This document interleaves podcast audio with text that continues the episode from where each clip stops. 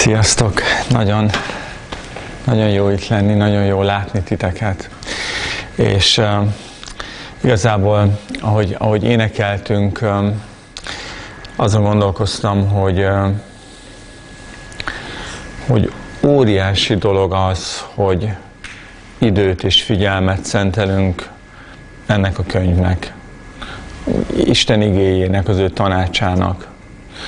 Um, Olyan, tehát lehet hogy, lehet, hogy nektek ez már természetes, mert, mert ez már része így a rendszereteknek, de olyan könnyű más döntést hozni, olyan könnyű másképp élni, másképp gondolkozni. És most nem az erkölcsre gondolok, a vallásra, vagy bármilyen ostobaságra, amit az ördög megpróbált rákenni arra a csodálatos örömhírre, ami, ami a miénk, Jézus Krisztuson keresztül, hanem, hanem a, az őrá való odafigyelés, a, az ő tanácsainak a, a komolyan vétele.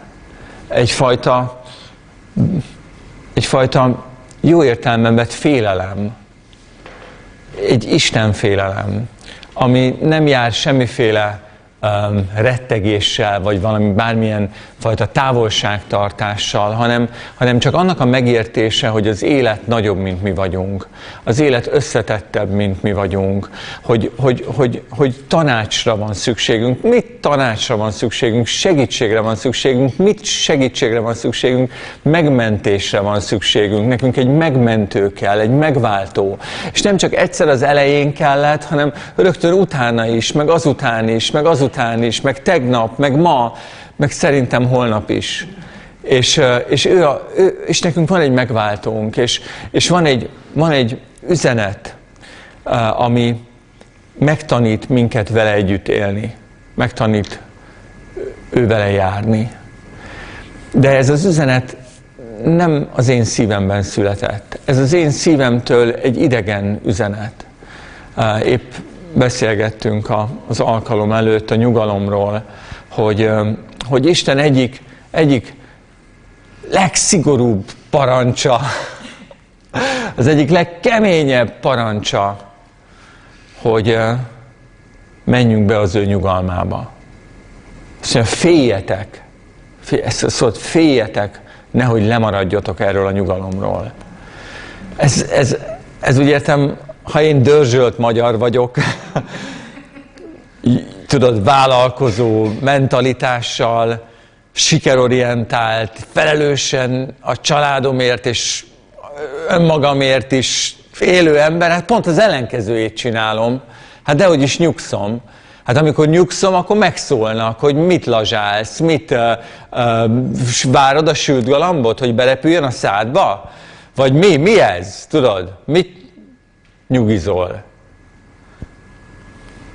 És hát ezt a hangot én ismerem, ezt a hangot én néha hallom ma is.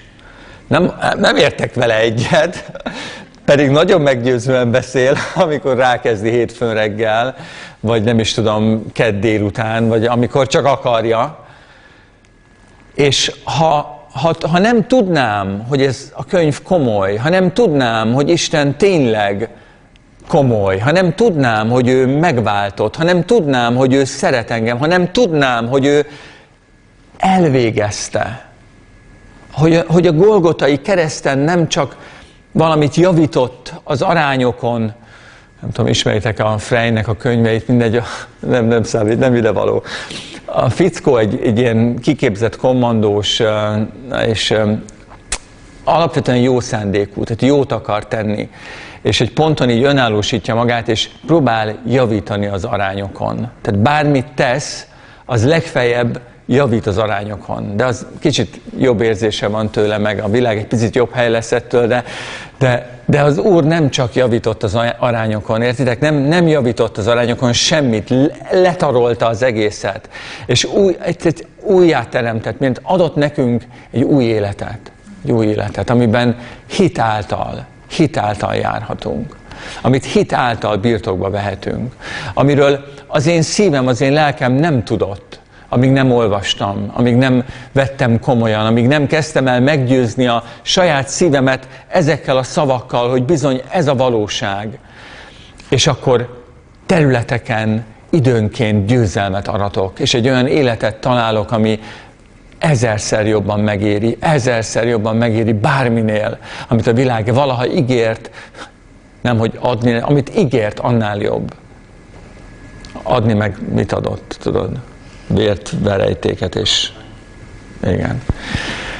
Úgyhogy csak, na jó, hogy itt vagyunk. Értitek, ezt próbáltam mondani, hogy basszus, tudom, hogy áldozat ide jönni. Áldozat meghallgatni egy üzenetet. Az másfél óra, egy óra, tudod, hogy néha visszatekered, mert ó, ez egy jó rész volt, ezt meghallgatom még egyszer. Tudom, hogy áldozat. Tudom, tudom hogy áldozat úr, úr, uralmat venni a gondolataidon. Nem csak hagyni, átrappolni bármit az agyadon, ami jön, hanem azt mondani, hogy te trappolsz itt már hetek óta, de nem értek veled együtt. Miért trappolsz itt még mindig? Neked nincs itt helyed. És, és azt mondani, hogy amikor jön legközelebb az a gondolat, hogy nem mehetsz itt át. Állj meg! Ugye, de ezt tudom, hogy fárasztó. Főleg akkor, hogyha miután megállítottad, azonnal jön rögtön. Ezt mondtam nektek, nekem van egy kutyám, csak hogy, mert néha tudod, most a szavak hatalmáról beszélünk, és mindjárt belekezdek, ne arra, mindjárt belekezdek. Uh, lehetőséged van utasításokat adni a valóság rendjének, és a valóságnak engednie kell a szavaidnak. Barni, ezt érted? Tudod, értem, a világ azt tanítja, hogy, hogy tudod, ha megdolgozol valamit, ha, ha odébb rakod, de az Úr azt mondja, hogy igen, megdolgozhatsz érte, igen, odébb rakhatod, de van egy magasabb szint, ahol a kimondott szavaid megváltoztatják a valóság szövetét. Dolgok megváltoznak attól, hogy te mondod, hogy változzanak meg. Mondod, ugye, hangok hagyják el a szabadat, és mert a szádat, és azok valami természetfeletti módon, csak mert láttam, hogy a mondod, nem, nem egészen értettétek, ott jön ki. És megváltoznak a dolgok, értitek? És mindig és rögtön? Hát ebben segített az Úr azzal, hogy adott nekem egy kutyát, és úgy hívják, hogy Lego, de úgy is hívjuk, hogy troll. Ha ide beengednénk, ezt a teret ő egyedül kitöltené teljes egészében. Tehát helyszűke jönne létre, ha a Legót ide beengednék. Mindenütt ott lenne egyszerre, mindenkit megnyalna, mindenkit meglögdösne, aztán lefölrohangálna egy troll. És azt mondod neki, hogy menj ki, menj hátra a helyedre, nem megy. Akkor erélyesen rászólsz, menj ki a helyedre, akkor nagy nehezen elmegy. Elfordulsz, teszel, képeszben megint ott van. És néha az az érzésem, hogy a világ dolgai az én szavamra körülbelül úgy engednek, úgy engedelmeskedek, mint a Legó. Elmegy az, elmegy, de visszajön utána. És, és, és, és aztán van egy pont, amikor elegem van. A Legó most vége a játéknak. És azt ő is leveszi, és akkor, és akkor, és akkor megcsinálja, akkor kimarad. És azt gondolom, hogy mi is az életünkkel olyan könnyen, komolyan veszünk lényegtelen dolgokat, és, és gondolkozunk felőle, elmélkedünk felőlük, aggodalmaskodunk lényegtelen dolgokon, negatív dolgokon, negatív következményeken gondolkozunk újra meg újra, még ki is mondjuk. És ehelyett ugyanígy, ahogy egy fenyegetést komolyan tudunk venni, egy vádat komolyan tudunk venni, amely üres, egy üres fenyegetés, egy üres vágy. Mekkora dolog, hogy Isten igéjét veszed komolyan, és pozitív szinten járatod rajta az elmédet. Nem aggodalmaskodsz, egy negatív dolgot gondolsz hát újra, meg újra, újra, meg újra, hanem elmélkedsz. És Istennek egy igéjét, egy ígéretét gondolod, gondol, gondolod át újra, meg újra, újra, meg újra. Sőt, ha egészen vad vagy, egy ponton kimondod. Ha az Úr velem, kicsoda lehet, vagy micsoda lehet ellenem. És, és az Úr velem van. soha nem hagy el. Úgyhogy, úgyhogy ne, semmi nem lehet ellenem, minden a javára van annak, aki az Isten szereti. És én szeretem Istent, mert nem az a szeretet, hogy én szeretem őt, hanem hogy ő szeretett engem előbb, értitek? Én szeretve vagyok, én szeretve vagyok. Úgyhogy minden a javamra van, minden a javamra van, azt a mindenit. És, és ezen, miért mondom ezt? Mert itt vagytok, és olyan jó, olyan jó, hogy itt vagytok. Meg az is jó, hogy én itt vagyok. Csupa önzésből. Na, hát akkor lássuk. A hit törvényei sorozatban a kimondott hita, vagy a szavak erejénél tartunk. És a, a legutóbbi alkalommal lefettünk egy csomó mindent. Ha gondoljátok, nagyon röviden összefoglalom, de tényleg csak röviden. Beszéltünk a szavak hatására, az, hatásáról az életünkre. Gyakorlatias dolgokat néztünk meg, hogy um, megnéztük a példabeszédek tizennyolc huszonegyet, hogy élet és halál van a szavak erejében. Kiki melyiket szereti, annak a gyümölcsével él. Aztán beszéltünk a nyelv bűnei szakaszról, Jakab háromban, és ott azt vettük észre, hogy Isten milyen látványos képeket hoz nekünk arra, hogy magyarázza a nyelv jelentőségét az életünkben. Azt mondja, a nyelv olyan, minthogyha zablát vetünk egy lónak a szájába. Egy kicsi zabla azt a hatalmas lovat jobbra vagy balra tudja irányítani. Ugyanúgy a másik kép a hajó volt. Egy kicsi kormánylapát irányítja azt a gigantikus hajót. Azt mondja, hogy ilyen a nyelv is, ilyenek a, ilyenek a szavaink. Aztán beszéltünk arról, hogy a kimondó kimondott szavaknak hatása van a környezetünkre. Az én gyönyörű feleségemet viccből, viccből megkritizáltam egy évvel ezelőtt valamivel kapcsolatban, de egy poém volt, csak rosszul sült el. Azóta emlékszik rá, azóta fájdalmat jelent neki, azóta nem, nem tudott, nem tudtam én úgy bocsánatot kérni, hogy az helyrehozza. Egy kimondott szó. És aztán a szavak hatalmáról beszéltünk a saját lelkünkre. Ugye, amivel telve van a szív, azt szólja a száj, hogy, hogy, hogy, hogy a szívből származnak ugye a, a, a, a gonoszságok, meg mindenhonnan jön. A kimondott szavak, akár belül mondom ki őket, akár hangosan mondom ki őket, programozzák a szívünket, hatással van a belső monológom saját magamra. Erről beszéltünk. És aztán megnéztük Márk tizenegyet, huszonkettőtől huszonnégyig, ez a szavak hatalmának a nagy, nem is tudom, nagy um, kijelentése az igében. Ezt megnéztük talán teljes részletességgel, de tegyük meg azt, hogy, hogy most újra elolvassuk. Um, És, és aztán innen megyünk tovább.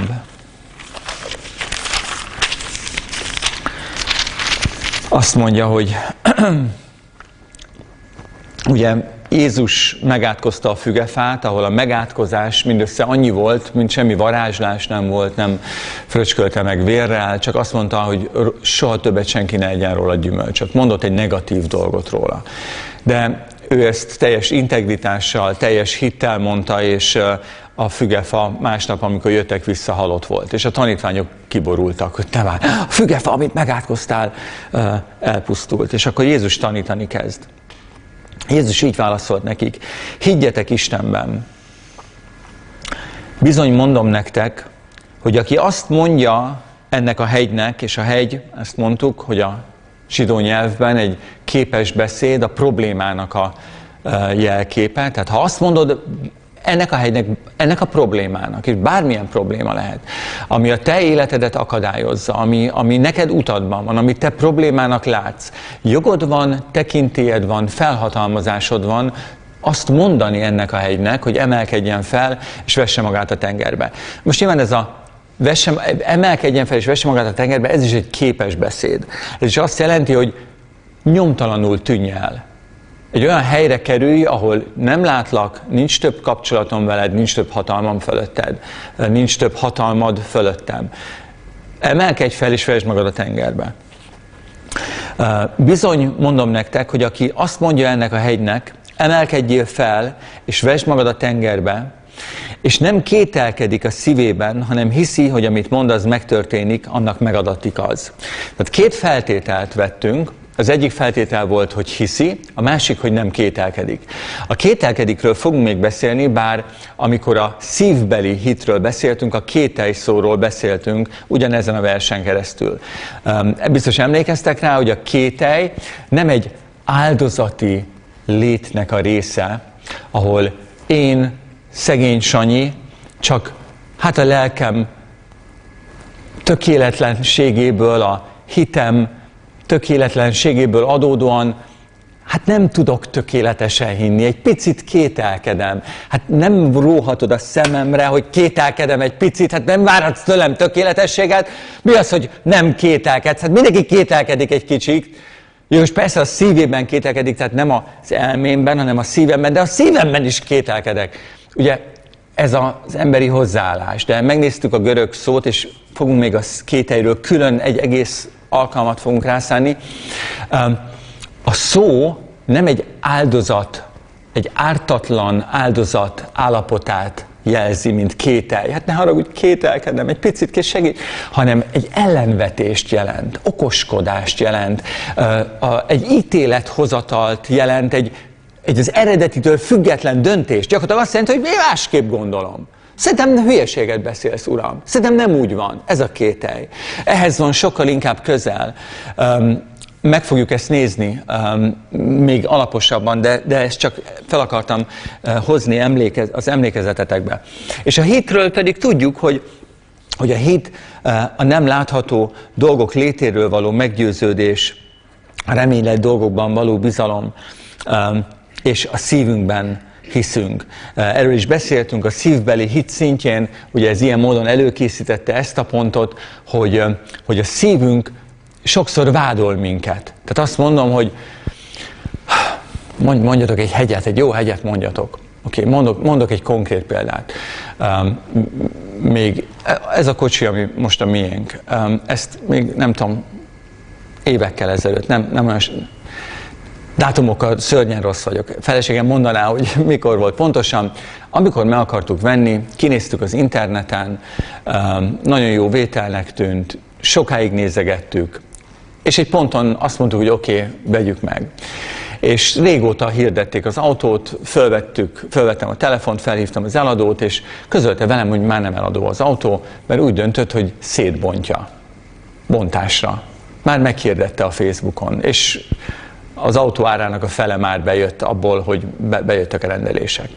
De mondom, mondom, még ki van a hirdetés, és mondom, én, tehát ma délután oda megyünk, és szerintem megvesszük, semmi gond. Tehát, hogy nem, nem ugratni akarjuk, nem rabolni az idejét, adjon egy esélyt, ma délután megyünk, fizetünk és visszük az autót. Nem, nem, ő már ezt meghirdette, nem, nem eladom már a kocsi. De mondom, tényleg, valószínűleg komolyan, igazi vevő vagyok. Legalább hadd megyek, hadd nézzem meg. Nem, nem érdemes, nem, nem, bon, nem adjuk el. Köszönöm szépen, elnézést a zavarásért, visszahal, lerakom. És ott állok. Hát erre most mit gondoljak? Hát erre azt gondolom, ez így nincs rendjén. Ez így nem helyes. Ez neki is, tehát neki is hülyeség, meg nekünk is szívás. És azt mondom, ide figyelj, mondom, ez az ellenvetés tűnjön el innen, Jézus Krisztus nevében rendelem, ez az ember, ha, ha csak nem az, az, az ellenkezője az akaratod, Uram, adja el az autót nekünk még ma.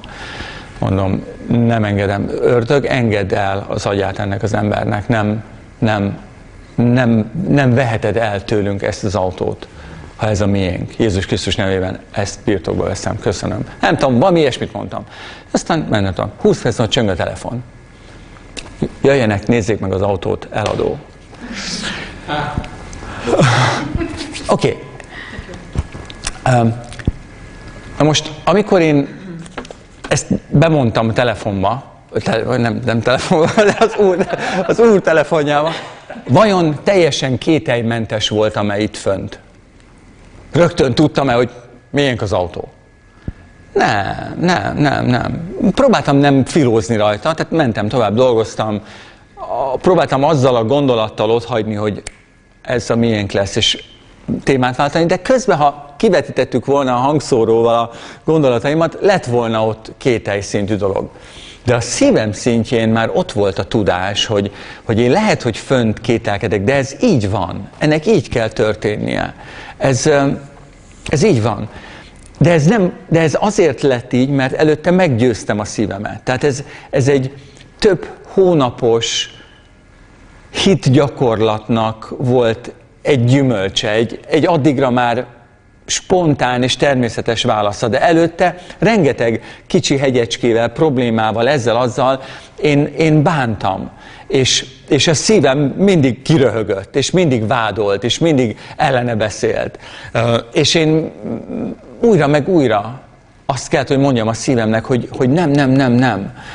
Nem neked van igazad. Isten nagyobb nálad. Istennek van igaza. És meg kell tanulnod, én szívem, egyet érteni azzal, amit az ige mond is.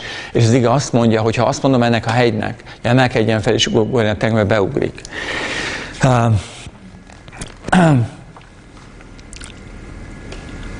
Ha nem hiszi, hogy amit mond, az megtörténik, annak megadatik az. Ezért mondom nektek, tehát levegőt vesz, és tanítást csinál belőle, tehát az ezért mondom, bizony mondom, ez azt jelenti, hogy komolyan gondolom, egy komolyan vehető tanítás következik. Higgyétek, hogy mindazt, amit imádságotokban kértek, megkapjátok, és megadatik nektek. Itt ezen a ponton, míg előtte kétszer szerepelt a mondok, itt szerepel a kérek. Ez majd egy külön pontja lesz ennek a szavak ereje kérdésnek, hogy hogyan kerül egyensúlyba a kérés a rendelkezéssel és az utasítással. Mert úgy tűnik, hogy a, mind a kettőnek van helye, sőt a kettő szerintem egyszerre van jelen. Kicsit egyszerűsítek, kicsit előre szaladok. Az Úr felé ez úgy néz ki, hogy Uram, én szeretném ezt az autót. Tudom, hogy ha ez az autó jó és való nekem, akkor, akkor te nekem akarod adni. Köszönöm, elfogadom tőled, kérem ezt az autót. A, az ügyek, a dolgok felé, a hegyek felé viszont már csak utasításként jelenik meg. Tehát a viszonyom Istennel a, a tőle való függés, a tőle való kérés, de a bizalommal, a hittel való kérés, ez János ötben világos, hogy, mert úgy van, hogy ha valamit az ő akarata szerint kérünk, tudjuk, hogy meghallgat minket, és hogyha meghallgatott minket, tudhatjuk, hogy már meg is kaptuk, amit kértünk.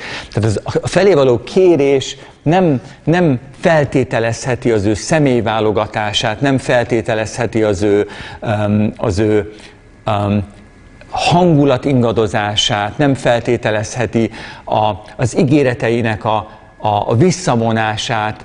Ha, ha, ha ismersz olyan igét, ami, amire ráállva kérhetsz az Úrtól, akkor kérj úgy, hogy már meg is kaptad. És ha nem ismersz olyan igét, ami lefedni az életed bizonyos területeit, érdemes tanulmányozni. A legtöbb területet lefedik. Vagy konkrét ígéretek, vagy általános ígéretek, amik egy az egyben értelmezhetőek arra az, az, élet, az általános élethelyzetek többségére. Na, ezt néztük meg. Úgyhogy... Beszéltünk még Róma tíz tízről, hogy szívvel hiszünk az igazságra, és szájjal szólunk az üdvösségre, teszünk bizonyságot az üdvösségre, ami azt jelenti, hogy a, szava, a kimondott szavainknak sok köze van a boldogulásunkhoz, az életünkben való érvényesüléshez. Egy Mózesről beszéltünk, hogy egy szavak által teremtett világ, valóság, teljes természetességgel reagál a szavakra. És aztán Máté hat tizenegyet vettük még elő, a Mi Atyánkot, és ezzel át is lépünk a mai témánkra, ami a hívő tekintélyének a témája. A Mi Atyánkban ott van, hogy legyen meg a te akaratod, Atyám, a földön, amiként a mennyben is. Jézus tanított imádkozni minket. Azt mondta, hogy így imádkozzatok. Legyen meg a te akaratod, Atyám, a földön, amiként a mennyben is. De ez egy ilyen nagyon általános dolog. De, de ha ezt elkezdenénk megtölteni tartalommal, akkor, akkor gyakorlatilag már tizenegynél tartunk. Ha én ismerem Isten akaratát valamilyen konkrét dologban, akkor én kimondom, hogy legyen meg ez az akarat, a földön, mint ahogy a mennyben is. Ez egy elv, a mennyben lévő valóságot Isten igéje által kijelentett akaratot én, mi hozzuk le a földre az imánkkal. Egy egyszerű rendelkezéssel, hogy legyen meg az az akaratod, ami a mennyben van, itt a földön is. Uh, és ahogy az előbb mondtam, rá szeretnék egy teljes alkalmat szánni a hívő tekintélyének a témájára. Igazából már Márk tizenegy definiálja ezt a tekintélyt, ezt a hatalmat. Biztos emlékeztek rá, nem tudom, én, én nem, nekem, nekem ezek a tanítások, ezek az igazságok viszonylag újak, viszonylag frissek. Két évesek, három évesek. Én azelőtt tizen, majdnem huszon évet éltem keresztényként úgy, hogy alapvetően áldozatnak láttam magamat. És azt gondoltam, hogy mi hívők alapvetően áldozatok vagyunk. Áldozatai a körülményeknek, áldozatai a világnak, áldozatai önmagunknak, olyan lények, akiknek nincs túl sok befolyásuk, nincs túl sok hatalmuk, tekintélyük. Az egyetlen, amit tehetnek, hogy megkérik Istent, hogy segítsen. Ez a jó keresztény, tehát a keresztény érettség az egy az egyben arról szólt, hogy én Istent megkérem, hogy segítsen. És minél gyakrabban kérem, hogy segítsen, annál komolyabb keresztény vagyok, annál érettebb vagyok. De igazából más eszközrendszerem a normális világi életen kívül nincs, szellemileg csak azt, hogy segítségül hívom Istent. Sőt, még oda is eljutottam, nem tudatosan, de tudat alatt harcoltam ezzel, hogy a világi megoldásaim pedig világi megoldásokká váltak. Ezt értitek? Tehát nem szellemiek. Tehát világ, világi módon harcolsz az üzleti sikeredért. Természetes módon intézel el valamit. Persze, muszáj, hogy másként, de, de értitek, tehát az sem megerősödött, hanem majdhogy nem meggyengült ebben a fura, zavaros, nem is tudom, Isten országa elképzelésben, ahol Isten országa alatt most csak a rendet értem, hogy Isten világa hogyan működik. És um, ahogy egyre komolyabban vesszük Isten ígéreteit, ahogy komolyan veszünk például egy ilyen szövegrészt, mint Márk tizenegyet, azt látjuk, hogy Isten viszont nem így gondolkozik. Ő nem azt mondja, hogy te egy áldozat vagy. Ő nem azt mondja, hogy te egy tehetetlen résztvevője vagy ennek a világnak, ahol ha csak engem meg nem kérsz, az semmi esélyed. És azt is látom, hogy nem is kezel minket gyerekekként. Tehát ugye, tudjátok, ez, van ez a gyerek-felnőtt kapcsolat, néha felnőttek és felnőttek között is. A, a vezetett rendszerekben vezetőket tanítanak erre, hogy légy óvatos, mert hogyha szeretsz megoldás lenni, akkor úgy fogod irányítani a csapatodat, hogy mindenki számára nélkülözhetetlenné válj. Te leszel a felnőtt, ők meg a gyerekek. És ők nem hoznak saját döntést, nem csinálnak önállóan semmit, hanem kérdezik a felnőttet, hogy mit kell csinálni. Ilyen módon ők, kölcsön, ők függnek a felnőttől, és egy ilyen kölcsönös függés jön létre, ahol a gyerek nem csinál semmit a felnőtt nélkül, a felnőtt pedig a fontosságérzetét és a, a, a, a jelentőség teljességét a gyerekek követéséből vonja le. Hát azt vettem észre, hogy Jézus nem így csinálta a tanítványokkal. A Piszkos úr nem így csinálta. Elküldte őket, üzzenek ördögöket, gyógyítsanak. Simán visszapasszolta a felelősséget őre. Ha tehetsz valamit, ha tehetek, minden lehetséges annak, aki hisz. Ha, ha te hiszel, neked lehetséges. Nem, nem kezelt minket tehetetlen, sodródó lényekként. Miért nem? Mert nem azok vagyunk. Mert nem annak teremtett minket. Isten uralomra teremtette az embert. Igen, Isten végtelenül függ, nem, mit mondom, nem, nem, oké. Okay. Az ember végtelenül függ Istentől, de ebben a függésben, ha, ha helyén van, akkor olyanná válik, mint ő. ez a, ez a, ez a képlet. Olyanok, Krisztus képére formálódunk át. Nem egy aranyhörcsök képére, nem egy Krisztus képére formálódunk át. És nem állítom, hogy teljes kijelentésem van erről, de mondjuk azt, hogy érdemes lenne együtt gondolkozni, hogy akkor ez hogy néz ki, hogyan néz ki Isten országa. Te ki vagy Isten országában, abban a rendben, ahol Isten a király, ahol ő uralkodik, ahol, ahol az ő elvei, az ő rendje szerint működnek a dolgok, ott hogyan működnek a dolgok. Abban a világban, Isten országában, királyi uralmában, királyságában, az ő országában, te ki vagy? Nem? Nem lenne ez? Milyen a viszonyod? Neked vele? Tehát amikor...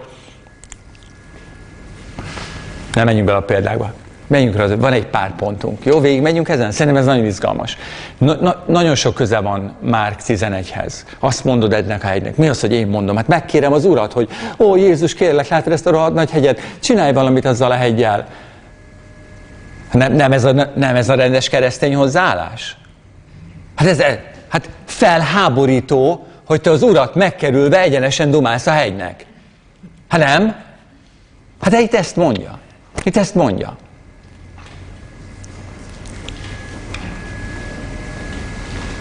Most akkor ő csinálja, vagy én csinálom? Mind a kettő. Vagy ez, vagy az. Nem tudom, ezt próbáljuk megtanulni, nem? Tehát, hogy uh, ugye ezt mondtam nektek, hogy, hogy uh, mi itt a még nincs neve gyülekezetben állandó reformüzemmódban vagyunk. Ami azt jelenti, hogy kész vagyunk mindent megkérdőjelezni. Bármit megkérdőjelezni. És új felismerésekre jutni. Nem úgy csináljuk, hogy mindent megkérdőjelezünk, hanem úgy, hogy a felismeréseink mellett kitartunk, egyébként ez igei. A felismeréseink, a, az igében megalapozott dolgok mellett erősen kitartunk. De nyitottak vagyunk, hogyha valamit rosszul gondolnánk, az Úr azt is kijelenthesse nekünk. Ha valamit úgymond elkezdünk megkérdőjelezni, akkor azt, amire jutottunk, azt ott hagyjuk biztonságban, és, föl, és úgy, úgymond lebegtetni kezdünk egy gondolatot. Ezt, ezt a szót találtuk ki a Péterrel, lebegtetni. Ez azt jelenti, hogy fölteszünk egy kérdést, és nem ijedünk meg, mert nem tudunk gyorsan válaszolni rá. Hanem azt mondjuk, hogy ezt a kérdést lehet, hogy életben hagyjuk egy évig, vagy két évig. És ti, te is gondolkozzál rá, te ne csak én gondolkozzak, az én életem, te az én életem az enyém, de a tiéd az a tiéd. Hogyha neked beugrik a hegy a tengerbe, az jó neked, vagy nem? Az jó, hát akkor gondolkozz rajta. És ha jutottál valamire, mondd el nekem is. Tehát, és nyitva hagyunk egy kérdést sokáig. Addig, ameddig kielégítő választ nem kapunk. És, és akkor abból lesz egy, lesz egy sarokkő. És lehet, hogy ez egy másik sarokkövet elmozdít egy picit, lehet, hogy gyönyörűen elfér mellette. Sokszor gyönyörűen elfér, de van, amit elmozdít. És én ezt komolyan gondolom, hogy ez egy áldás. Ezt, ezt így kell csinálni. Nem kell félni attól, hogy valamit nem tudunk, vagy nem tudunk tökéletesen. És nyitottnak kell lenni, elmélkedni, utánaolvasni, gondolkozni, kérdezni, megpróbálni megválaszolni, beismerni, hogy tévedtünk, örülni, amikor több bizonyíték, egyre több bizonyíték összehozza, hogy igen, igazunk van, felismertük, és tényleg így van, és ráállni, és gyakorolni, és élni vele. Jó, ez így? Na, oké. Okay. A hívő tekintélye. Ugye ezt kezdtük mondani, hogy úgy tűnik, hogy van nekünk olyanunk. Van nekünk olyanunk. És kigyűjtöttem egy, kettő, három, négy, öt, hat, hét bizonyíték csokor, csokrot, ami igazolja, hogy Isten így gondolkozik felőlünk, hogy, hogy, hogy egy csomó mindent rád bíz, felhatalmaz téged arra, hogy megtedd, sőt, felruház a szükséges erőforrásokkal is ahhoz, hogy megtedd. Sőt, elvárja tőled, hogy megtedd. Azaz azt mondja, hogy ha te nem teszed meg, én nem tudom megtenni. Miért? Mert tiéd a pozíció. Mondok egy példát. Én vagyok Budapest polgármestere.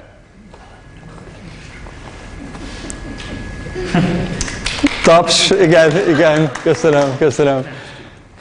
És változtatunk a közlekedés rendészet hozzáállásán, és a kreszthez nem nyúlunk, a kreszt az marad, de majdnem minden kereszteződésbe a dugó alkalmával, amikor csúcsforgalma, rendőrt teszünk, aki felméri a közlekedés menetét, és ha kell, beleavatkozik az automata lámpák működésébe. Jó ez?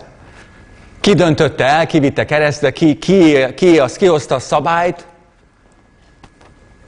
Sanyi a polgármester. Sanyi a polgármester hozta a szabályt. De aztán Kis Béla közrendőr áll a nem tudom milyen út és milyen út sarkán, és ő kapott tőlem felhatalmazást arra, tőlem áttételesen, mert a rendőrség az ő felettese, és gyakorlatilag felhatalmazás van arra, hogy a város rendeleteit betartassa. És mögötte áll úgymond az egész város, sőt az egész ország, a teljes törvénye maga tekintélyével ott áll Kis Béla mögött, aki hetvenhat kiló, kicsit kopaszodik és dadog. És egyáltalán nem tűnik tekintélyes és nagypályás embernek. Kis Béla ott áll, és a gumibotját kicsit félve egy giga nagy kereszteződés közepén, ahol kamionok, tonnás kamionok és teherautók és vagány, sportkocsis emberek mi jönnek keresztbe, megfújja a sípját és föltartja a botját. Miért áll meg mindenki? Félek Bélától. Félek Kis Bélától. Nem azért, nem, nem, nem, hanem mert rajta van az uniform, és tudják, hogy ő egy átruházott tekintéllyel, egy delegált hatalommal bír, és végre hajtatja, betartatja a törvényt, a szabályt. Na, ugyanezt történik veled Isten részéről is. Isten felruház téged. Oké, okay. Először is felhatalmaz téged, felhatalmaz téged arra, hogy cselekedj. Felhatalmaz téged arra, hogy szólj. Igazából a felhatalmaznál többet csinál, megbíz téged, konkrétan utasít. Van, hogy felhatalmaz, azt mondja, megteheted, ha nem akarod, ne tedd meg. De ha megteszed, én ott vagyok mögötted. Az én tekintélyem, az én hatalmam ott van mögötted, és nem te fogod megállítani a kamiont, amikor, tudod, hogyan, hogyan állítsak meg egy tíz tonnás kamiont felemelt gumibottal? Ez elmebeteg. Hát nem a, nem, nem a felemelt gumibot állítja meg a kamiont, mint ahogy a te szavaid... A szavaid állítják meg, de nem a szavaid, hanem, hanem a, ami mögötte van, ami mögötte van. És Isten néha felhatalmaz téged, néha felszólít téged, konkrétan delegál egy tekintélyt, rád bízza, kényszerítően álljatok ellen az ördögnek, engedelmeskedjetek Istennek, parancs, engedelmeskedjetek Istennek, és álljatok ellen az ördögnek, és elfut tőletek. Hát én nem állok ellen. Hát jó, de arra tudod a következményét. Mert én utasításba adtam, hogy engedelmeskedj nekem, ami egyébként csak hallást jelent, alatta hallani, mindegy, ez külön üzenet témája, és álljatok ellen az ördögnek, és az ellenállás szó egy harcos ellenállás, egy katonai, mint amikor, mint amikor egy, egy, egy hadsereg feláll egy másikkal szemben, és ellenáll neki, hogy értem, nem trappolhatsz át a lakásomon, amikor csak akarsz, és ellenállok neki. Ez egy parancs.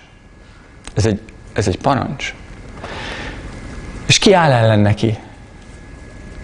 Hát, hogy Jézus, Jézus, itt az ördög, beszélnél vele, ellenállná neki? Nem, neked mondtam, hogy állj ellen. Ez olyan, mint Kis Béla, föltartja a gumibotját, de aztán a személyiség zavaraiból és a kis hitűségéből adódóan visszaveszi, lesétál a kereszteződésből, és tárcsáz engem. És azt mondja, Schlingloff Sándor úr, polgármester úr, én ezt inkább csinálja maga, jó? Itt Kis Béla vagyok, itt vagyok ebben a kereszteződésben, jöjjön ide, csinálja maga, mert én, nekem, ez, nekem ez sok, nekem ez, nekem ez nem, nem, nem, nem illik a személyiségemhez, és, és visszapasszolja rám a feladatot. Szerinted mit fogok csinálni polgármesterként? Oda nézek Me megyek és én fogom irányítani a forgalmat. Hát nem fogom, nem fogom. Kis Bélát meg fogom győzni arról, hogy tegye, amit, amire felhatalmaztam, amire vel megbíztam, amivel, amivel felruháztam tekintéllyel, éjjel, és intézze a közlekedést. Valami ilyesmi történik itt is. És az első szövegrész, amit megnézünk, Első Mózes.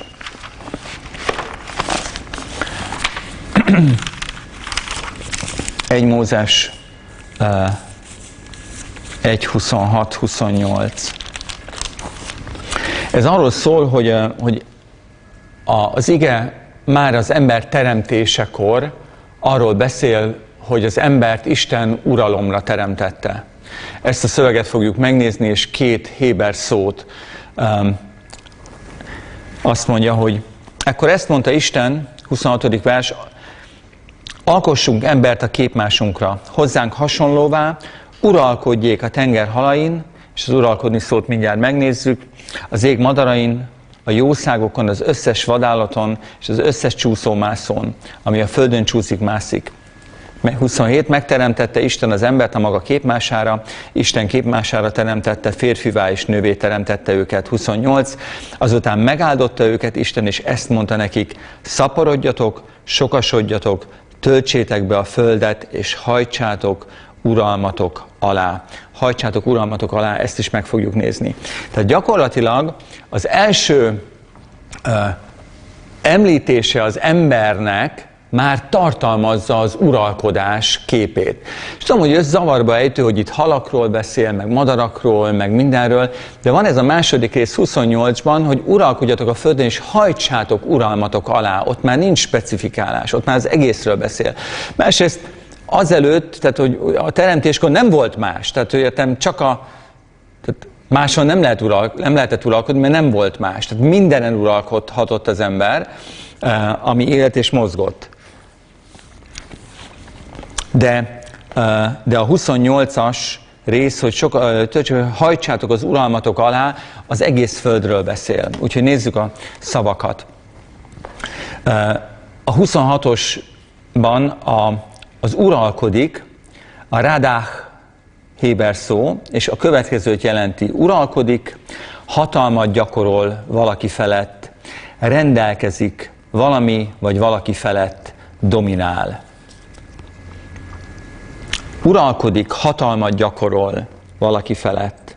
Rendelkezik, ez az egyik legjobb kifejezés, valami vagy valaki felett. Ugye a rendelkezés joga nem csak egy személy, vagy igen, élőlény, de valami, tehát élettelen dolgok, ügyek felett is érvényes.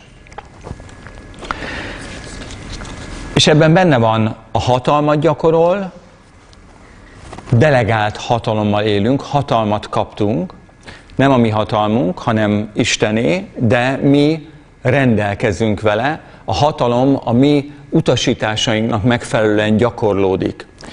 A második a rendelkezés, valami vagy valaki felett, azaz te határozhatod meg, hogy hogyan legyen. Te rendelkezel felőle. Nem tudom, hogy mekkora tapasztalatotok van vezetésben, de ha megnézzünk egy vezetői hierarchiát, minél magasabb pozícióban van valaki vezetőként, annál kevesebbet csinál saját maga kézzel, annál többet rendelkezik. Delegálja a munkát, nem ő maga végzi el, hanem átgondolja, hogy hogy kéne, hogy legyen, és aztán utasítást ad a megfelelő embereknek, hogy tegyék meg. Ha egész magas vezetői szinten van valaki, akkor már csak vezetőkkel kommunikál, ő a nagy képet átgondolja, látja, hogy hogyan kéne lennie, és aztán rendelkezik arról, hogy hogyan hajtsák végre. És egy vezetői rendben, delegált tekintélyen keresztül meg történik, amit akar. Minél magasabb vezetői pozícióban van valaki, annál kevesebbet cselekszik, és annál többet beszél. Ebben az uralom képletben ez is benne van. Aztán a következő, ugye huszonnyolcban, ahol azt mondja, hogy töltsétek be a földet, és hajtsátok uralmatok alá. Na ez egy nagyon érdekes szó. Ez a következőt jelenti, ez a Kabas, kabas, kabas, nem tudom, hogy jól ejtem-e. Leigáz, uralma alá hajt, ez az alapjelentése, leigáz, uralma alá hajt. Ez egy nagyon agresszív, egy nagyon kezdeményező kifejezés az uralomra. A másik, az a rendelkezik, hatalmat gyakorol, az olyan sterilnek tűnik, az olyan, az olyan finom, de Isten direkt egy másik szót is használt, amikor általában az egész világról beszél, azt mondja, hogy figyelj, ez nem fog neked engedelmeskedni. Ez olyan lesz, mint a legó. Tehát elküldöd és visszajön, de te hajtsd az uralmad alá. Megvan hozzá a felhatalmazásod, megvan hozzá a tekintélyed, megvan hozzá a hatalmad, de nem, nem fog csípőből engedelmeskedni. Te hajtsd az uralmad alá. Le, igázd le, igázd le a földet, igázd le az életed körülményeit, igázd le az életedet. Hú, Sanyi, hát ez nagyon másképp hangzik, mint amit a templomban mondtak. Én ezt értem, nekem is fura, de mintha ide ez lenne írva. És hogyha ezekből a szavakból indulok ki, és rakom össze rögtön az Jézusnak a Márk tizenegyes, azt mondod ennek a hegynek képletével, akkor... akkor lehet, hogy azt mondom, hogy az eddigi általános elképzelésem a hívő tekintélyéről, hatalmáról, szerepéről, ez nem volt pontos.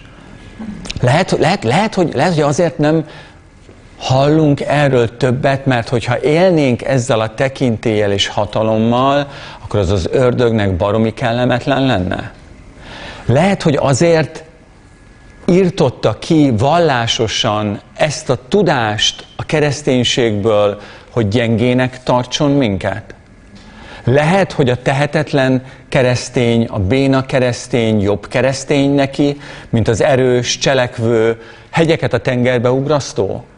Nem lehet, hogy, hogy, hogy, a, hogy a vallás, mint olyan, amely amely nem gondolja, nem veszi komolyan Isten igéjét, hanem a tradíciót, a, a közösségnek való megfelelést, a nem tudom mit, hogy oda az ördög simán bevihetett egy olyan megalkuvást az igével és a tannal, ami minket szándékosan és tudatosan tart gyengének. Ha én lennék az ördög, én valami ilyesmit biztos csinálnék. Hogy? Nem, hát király. Hát mindenkinek nagyobb tekintélye van, mindenkinek nagyobb befolyása van, mind nekünk keresztényeknek. Mi hülye mamlaszok vagyunk, akik azt folyamatosan hívjuk a polgármestert, hogy jöjjön ide a kereszteződésbe és csináljon már valamit. A polgármester meg azt mondja, hogy ne viccelj már, az én képemre vagy teremtve, az én fiam vagy, ugye nem polgármester, az, az úr az, azért... Azért raktalak ebbe a világba, hogy olyanná válj, mint én, és felkészülj a jövőre, ahol uralkodni fogsz velem együtt. Úgy értem, én oda megyek és irányítom a közlekedés abban a kereszteződésben, de nem ez a célja az egésznek. A célja az egésznek az, hogy te felkészülj. Én nekem semmire nincs szükségem ahhoz, hogy a dolgok működjenek. Hát én csak szólok, és meg lesz minden. Miért akkor segítettél, amikor a világot kellett teremteni? A holdat te akasztottad a helyére, vagy a napot? Hát én bármit megcsinálok, ez érted van. Azért vagy abban a bánatos kereszteződésben, hogy, é, hogy átéld a tekintélyedet, a hatalmat, hogy milyen az, hogy az én képemre vagy teremtve uralkodásra. Hogy, hogy, hogy egy nap nem aranyhörcsög leszel a ketrecemben, hanem egy nap velem fogsz ülni, a jobbomon, már most ott ülsz, ugye helyzetileg már most ott ülsz, Krisztusban uralkodni fogsz az egész univerzum felett. Sanyi, ezek nagyon nagy szavak. Jó, én értem, én értem, hogy nagy szavak, de hát most mindegy. Tehát a kabás, kab, kabas, kabas, leigáz, uralma alá hajt, ez, ez a leglazább jelentése. A következő, alávet, leteper, megerőszakol, erőszakot tesz. Konkrétan az, az a szó, ami, amikor egy férfi nemi erőszakot gyakorol egy nőn. Egy elég kemény szót használ. Hajtsd az uralmad alá a földet. Erőszakold meg, ha kell. Hajtsd az uralmad alá. Mert, mert ha ő ráhagyod, neki van határozott véleménye. Legó pontosan tudja, hogy mit akar. A díványon akar feküdni, oda akar kakálni a lépcsőnkre, és birtokba akar venni mindent. És neki nincs semmilyen lelkiismeret furdalása. Semmilyen nincs. Az ördögnek semmilyen lelkiismert furdalása nincs. Ő kinyír téged, ha kell. Ő, ő, ő, ő lenulláz téged, ha kell. Ő, ő, ő hülyére vesz téged, ha kell. Semmi, meg sem, simán elmond három egymásnak teljesen ellentmondó hazugságot, hogyha az hat neked. Mert őt nem köti az igazság, őt nem köti semmi. Ő azzal vádol, amivel bír. Megijeszt ezzel, nem ijedtél meg, megijeszt azzal, azzal se ijedtél meg, megijeszt azzal, azzal megijedt. Akkor azt mondjuk neki addig, amíg, amíg csak mondhatjuk. És én meg, Há, Uram, segíts kérlek, Jézus, az ördög csúnya bácsi csúnyát mond nekem. És tudod, segítő, mert, mert megesik a szíve rajtad, és, és közel jön, és veled van. De basszus, nem ez a cél. A cél az az, hogy felismerd, hogy te ellenállsz az ördögnek, és elszaladt tőled.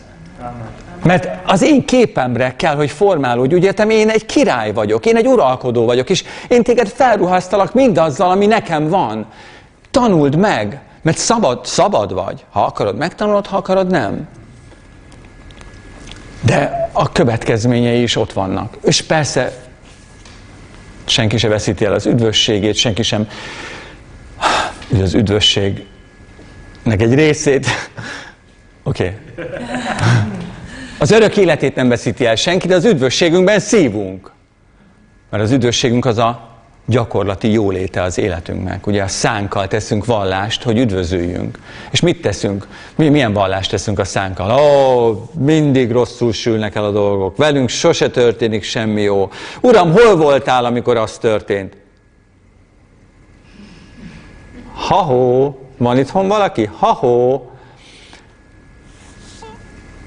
Élet és halál van a nyelv hatalmában. Ki-ki melyiket szereti, annak a gyümölcsét éli. Épp most utasítottad vissza Isten áldását. Épp most írtottad ki az életedből azt a jó indulatot, azt az üdvösséget, ami a tiéd.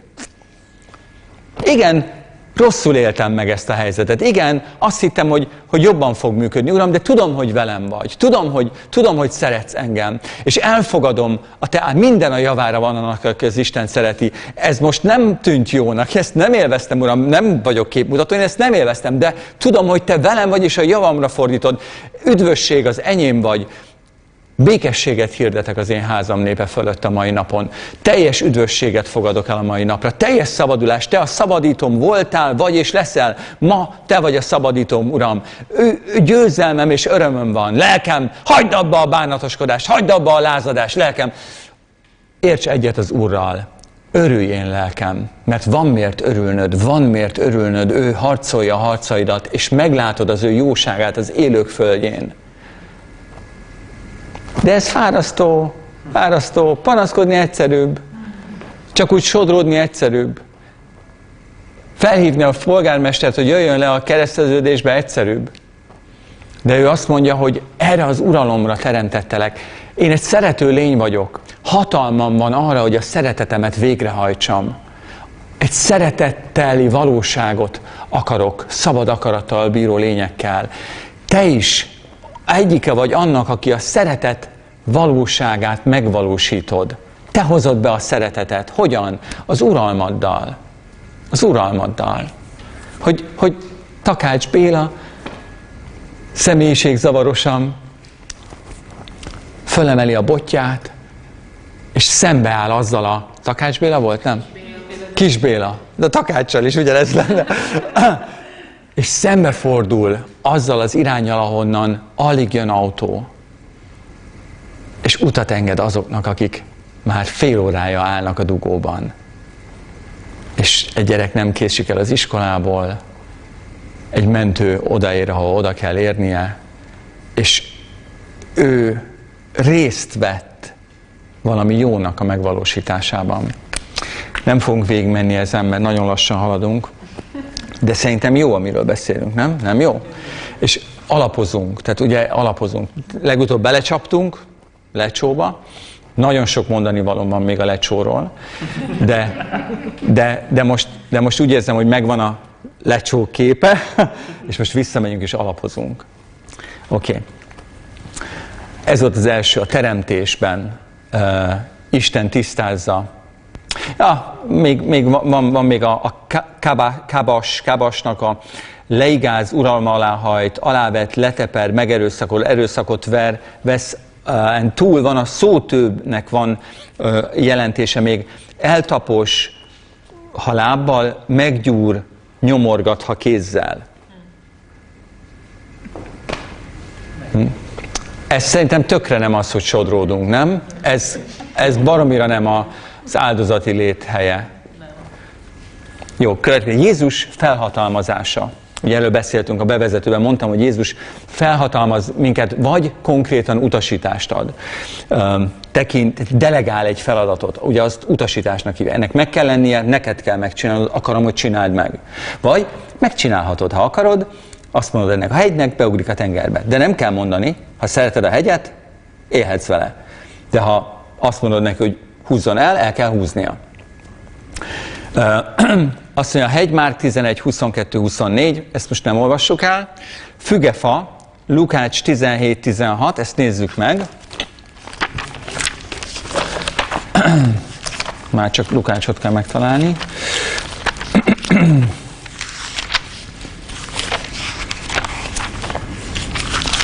Megvan. Azt mondja, hogy itt két tanulság lesz. Lukács tizenhét hatot mondtam, vagy tizenhatot? A tizenhat rossz. hat. Lukács tizenhét hat. Az apostolok így szóltak az Úrhoz, öttől olvasom. Növeld a hitünket. Az Úr ezt válaszolta, ha akkora hitetek volna, mint egy mustármag, és így szólnátok ehhez a vadfügefához, szakadj ki gyökerestül, és gyökerezd meg a tengerben, az engedelmeskedne nektek. Ezt az igét is lehet, hogy megnézzük részletesen, de most két dolgot akarok. Az első, hogy a tanítványoknak volt egy kérése, növeld a hitünket. Szerintem, én nagyon sokáig ezt úgy tanítottam, hogy, hogy Jézus azt mondta, mit növeljek rajta, nektek nincs egyáltalán hitetek. Tehát ez volt a válasza. Növeld a hitet.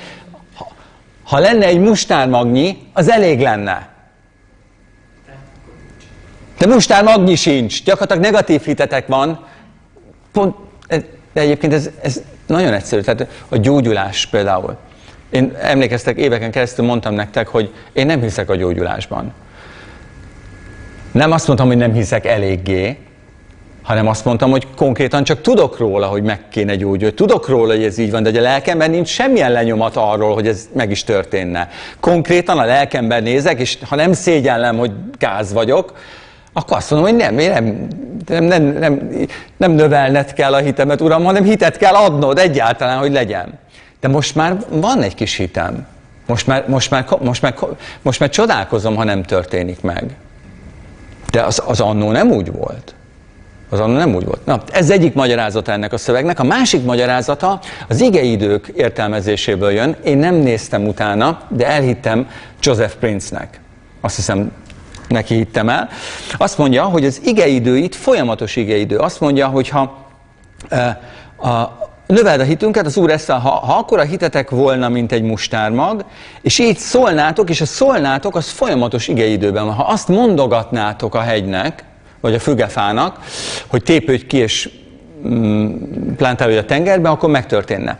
És ez az én egyik felismerésem, hogyha uh, újra meg újra megvallok egy igazságot, újra meg újra azt mondom annak a fügefának, és legalább egy mustármagnyi hittel, hogy tépődjön ki, akkor az első dolog, ami változik, az a hitem. A hitem elkezd megerősödni és nőni. De erre is visszatérünk majd később. A harmadik felismerés itt az, hogy ez nem egy hegy, hanem egy fügefa, gyökerestül. Én nem tudom, hogy ez egy helyes következtetése, de nekem ez lelki vagy mély összetett viszonyokat bíró helyzetekről szól. Ami, ahol nem egy hegyet kell raliptolni, hanem egy mélyen gyökerező problémát, áttételes okokozati láncokon keresztül uh, működő problémát kell megszüntetni. Ahol nem a felszíni probléma szűnik meg, hanem a, a gyökér, gyökér, a mögöttes ok, a valódi ok, A, a, a miből jön ez újra meg újra elő kérdés. Tehát ilyen szinten is van lehetőségünk problémákat megszüntetni. Nem csak tünetileg kezelni, hanem gyökerestől kiszedni.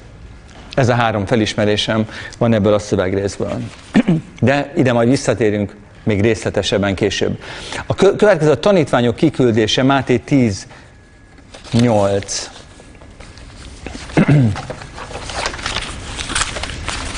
Azt mondja.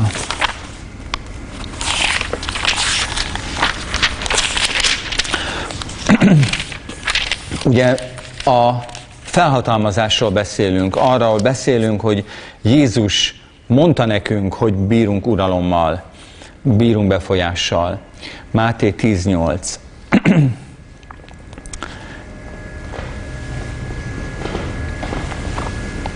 Hát tíz héttől kell olvasni, a, nem tudom, hogy miért a nyolcat. Menjetek el és hirdessétek, elközelített a mennyek országa. Mi közelített el? Elközelített az a világ, ahol a dolgok úgy működnek, ahogyan azt Isten rendeli. Elközelített, ez nem a mennyország, az Isten országa, az nem a mennyország, az az Isten uralma alatt lévő. Ugye akik ezt meg ezt, azok nem öröklik Isten országát, ezt meg ezt, az nem a mennyről szól, hanem erről a rendről. Tehát ha kilógsz ebből a rendből, akkor az okokozati láncnak nem a győztese, hanem a vesztese leszel.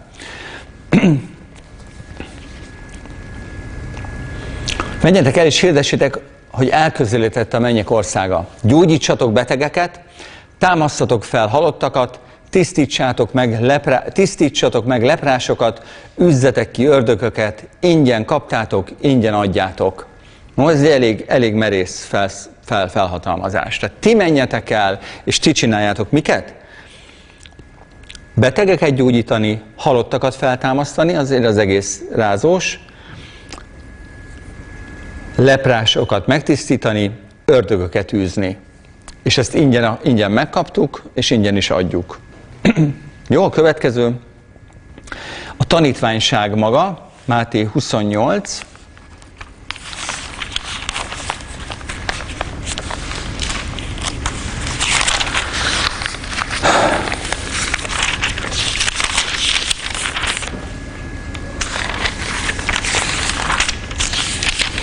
Már mégpedig huszonnyolc tizennyolctól húszig. Jézus pedig eléjük lépett, hozzájuk lépett, és így szólt. Nekem adatott minden hatalom mennyen és földön.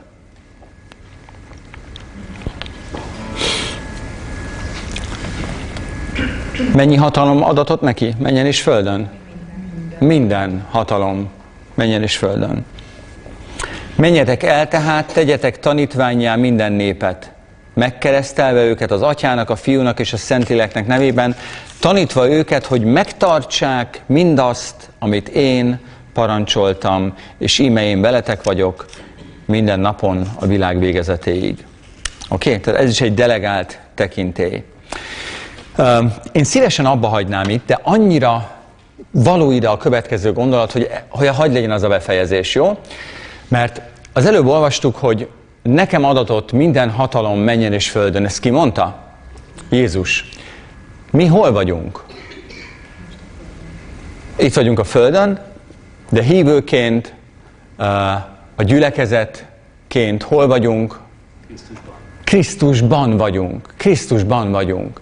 Ugye a, a, a hívő tekintélye és hatalma annál az egyszerű képnél fogva is érthető, hogy mi vagyunk Krisztus teste. Mindjárt olvassuk a verset Efézusban.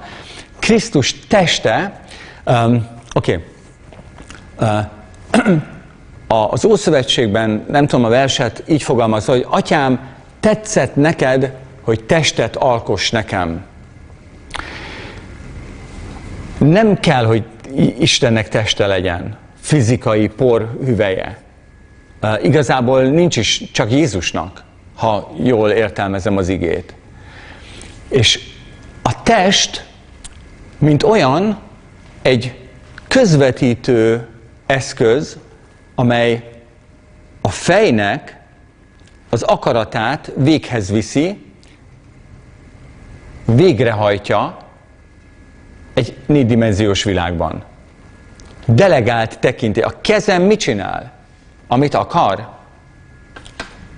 Nem, azt csinálja a kéz, amit, amire én utasítom. Fölveszi a szemüveget. Ha, és persze közben a kezet szeretem, ő nem egy rabszolga, ő része annak, aki én vagyok, nem is különböztetem meg a kettőt, de a kéz mondhatná azt, hogy hát ki vagyok én? Kis Béla? Kis Bélaként itt a kereszteződés közepén, hogy én megfogjam ezt a szemüveget, és a szem felé, a szem felé mozgassam, mi van, ha eltévesztem, mi van, ha kiszúrom a szemet. Nem, nem, nem, nem. Tehát meg, megvan a tekintélye, megvan a felhatalmazása, megvan a hatalma arra, hogy a fej akaratát végrehajtsa. De van, van akinek a keze nem hajtja végre. Biztos átmeneti bénultság, izomláz, fájdalom, törött kéz. És a fej ilyenkor ki van szolgáltatva annak a tehetetlenségnek, amit a kéz mulasztása jelent. Nem tudom, értitek-e? A test egy izgalmas dolog. Egy mindenható lénynek testet ölteni, ezt értitek? Ez izgalmas dolog. Azelőtt Isten csak akart, csak szólt, nem is tudom, mit jelent ez, jelentett az ő szintjén, és minden úgy volt. De ő úgy gondolta, hogy jó lesz ezt átvinni egy delegált tekintélyláncon. Testet alkotok, a, a, alkotok. Testet. Testen keresztül fogok hatalmat gyakorolni, uralkodni. Az egész örökké valóságban egy testen keresztül leszek ott. És mi vagyunk a test tagjai. Mutatom a verset. Efézus egy. Ehhez lapozzunk, és ezzel fejezzük be. Vannak még jó gondolatok a hívő hatalma témában, de ezt majd a következő alkalommal fogjuk megnézni. Most Efézushoz lapozzunk. Azt mondja, hogy mindjárt ott vagyunk.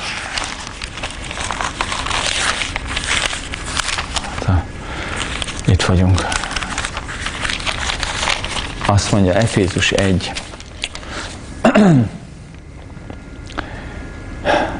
tizenkilenctől huszonháromig olvassuk. Egyébként ez Pálnak egy imája, és három dolgot kér ebben az imában. Hogy megismerjük Istent, hogy megismerjük az örökségünk dicsőségének a gazdagságát, és aztán a harmadik dolgot, a hatalmat kéri. A hat- hatalommal kapcsolatos felismerést kér. Azt mondja, és milyen, tehát kértem, hogy a Szent Szellem jelentse ki nektek, hogy milyen mérhetetlenül az ő, mér, mérhetetlenül nagy az ő hatalma rajtunk hívőkön. Egyébként itt, a, ha az eredeti szöveget megnézed, ez a rajtunk hívőkön egy olyan kötőszót használ, ami lehet, hogy bennünk hívőkben, rajtunk, mint hogy felénk, de lehet rajtunk keresztül is. Tehát, hogy inkább úgy mondjuk, hogy milyen mérhetetlen nagy az ő hatalma velünk hívőkkel. Inkább ez lenne egy jó fordítás.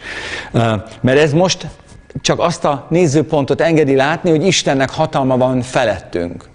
Tehát pont azt látjuk, hogy nem annyira van. Van hatalma, de nem nagyon él ezzel a hatalommal. Hagyja, hogy hülyeségeket csináljak, hagyja, hogy vétkezzek, hagyja, hogy, hagyja, hogy mulasszak. Minden, minden, mindent szabad nekem, csak nem minden használ. Ez egy összetettebb kifejezés, de a hatalomról beszél. Azt mondja, minthogy hatalmának ezzel az erejével munkálkodott Krisztusban, amikor feltámasztotta őt a halálból, és a jobbjára ültette a mennyekben.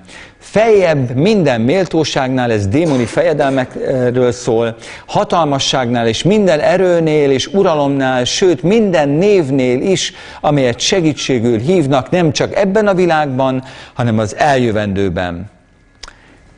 Tehát ez eléggé azt mondja, hogy gigahatalom, minden név, tehát aminek neve van, hatalma van fölötte. Mindent az ő lába alá vetett, és ő teste mind, tette mindenek felett az egyház fejévé. Kit? Jézusról beszél, ugye?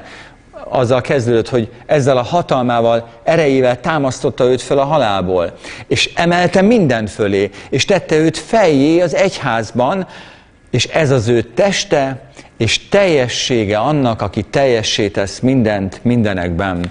Az egyház, te meg én vagyunk Jézus Krisztus teste. Tetszett Istennek, hogy testet alkosson Jézusnak. Mi vagyunk az ő teste. És mi testként felette vagyunk mindennek. Mert hogyha az ő lábai alá vettetett mindent, akkor ha én vagyok a talp hámsejt, akkor is felette vagyok mindennek. Jézusban. Ez az egyik felismerésünk ebből. A másik felismerésünk, hogy a test, a fej uralmának a végrehajtója. A hatalom gyakorlója. Nem ővé a hatalom, ő felhatalmazást vagy megbízást kap a hatalommal való élésre. Legyen meg a te akaratod a földön, amiként a mennyben is. Ezt kimondja. Ez az, az ember imája. Ha az ördög megtámad, kiáll, kiáll neki, ki, kiáll ellen neki?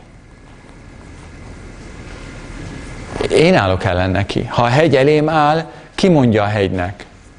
Én mondom, beszélek Istennel is végig, kérem őt, kapcsolatban vagyunk. Én nem, nem egy ön, önjáró dzsinn uh, um, vagyok, vagy nem is tudom bármi. Ez mind arról szól, hogy ez mind róla szól. Az ő vele való kapcsolatról szól. Az ő országáról szól, az ő rendjéről. És um, azt hiszem, itt, itt hagyjuk abba. Jó lesz, itt abba hagyjuk. Uh, van még három pont, de azt legközelebb. Uh, annyi biztosan látszik, hogy Isten elég komolyan gondolja, hogy mi nem sodródó falevelek vagyunk a világ mindenség szelében, hanem mi uralomra rendelt lények vagyunk, akiket ő azzal bízott meg, hogy leigázzuk a földet, hogy az uralmunk alá hajtsuk, hogy megerőszakoljuk, ha kell. Mert mi vagyunk egy minket az élete árán szerető Isten szeretetének a földi képviselői. És hogyha tudunk, tudnánk jót tenni, de nem tesszük, bűnünk az nekünk. Ez igaz Istenre is. Ha ő tudna jót tenni, de nem teszi, bűne az neki is. Úgyhogy ő jót tesz. Ő azt mondja, hogy felkészít minket arra az uralomra, amit az örökkévalóságban színről színre fogunk látni, élni és tapasztalni. És most meg kell küzdenünk olyan lényekkel, mint a Legó. És erről a következő részekben, amikor a szavak tekintélyéről még beszélünk, szerintem még legalább két rész lesz, fogok beszélni, mert ugye most már másfél éve gyakorlom ezt körülbelül, és több csapdába beleestem, több, több, több arányvesztésen átmentem, és több zavaromra már választ kaptam, és még mindig vannak kérdéseim, amiket majd együtt fogunk lebegtetni, de van még szerintem legalább két, két alkalom a szavak hatalmáról és tekintélyéről. Menj, édesapukánk, nagyon hálásak vagyunk, köszönjük neked, köszönjük ezt a, a kijelentést, köszönjük ezt a, nem is tudom, ezt, ezt a megtiszteltetést, ezt a, ezt a felhatalmazást, ezt a megbízást, hogy, hogy a magad képére formáltál minket, és a magad képére, a te fiad képére alakítasz minket. Hogy tekintélyt és hatalmat adtál nekünk. De ugyanakkor nem felejtjük el, egy percig sem felejtjük el, hogy a te kicsi fiaid vagyunk, a kicsi gyermekeid, akik végtelenül függünk tőled. Egy pillanatra, egy pillanatra se felejtjük el az evangéliumot, hogy tőled van ez a nagy szabadulás, tőled van ez a nagy szabadítás. Pontosan tudjuk, hogy ez, ez most még az igazi hatalomgyakorláshoz képest játék, mint amikor, nem is tudom, egy oroszlán odaadja a félig már megcsócsált gazellát a kölykeinek. Végtelenül függünk tőled. Te harcolod a harcainkat. Te hoztál mindent rendbe, a te nyugalmadba megyünk be. A te szereteted válik teljessé bennünk, és űz ki minden félelmet. De ahogyan egyre bátrabbak vagyunk veled, Atyám, ahogy egyre jobban ismerünk, Urunk, a szeretetedet, úgy elkezdjük gyakorolni azt a tekintélyt és azt a hatalmat, amit tőled kaptunk. Hiszünk, és ezért szólunk. És és a szavainknak hatalma van. Miattad, Atyánk, a Te drága nevedben, Jézus Krisztus nevében. Ámen, ámen, ámen, ámen. Köszönöm a figyelmeteket.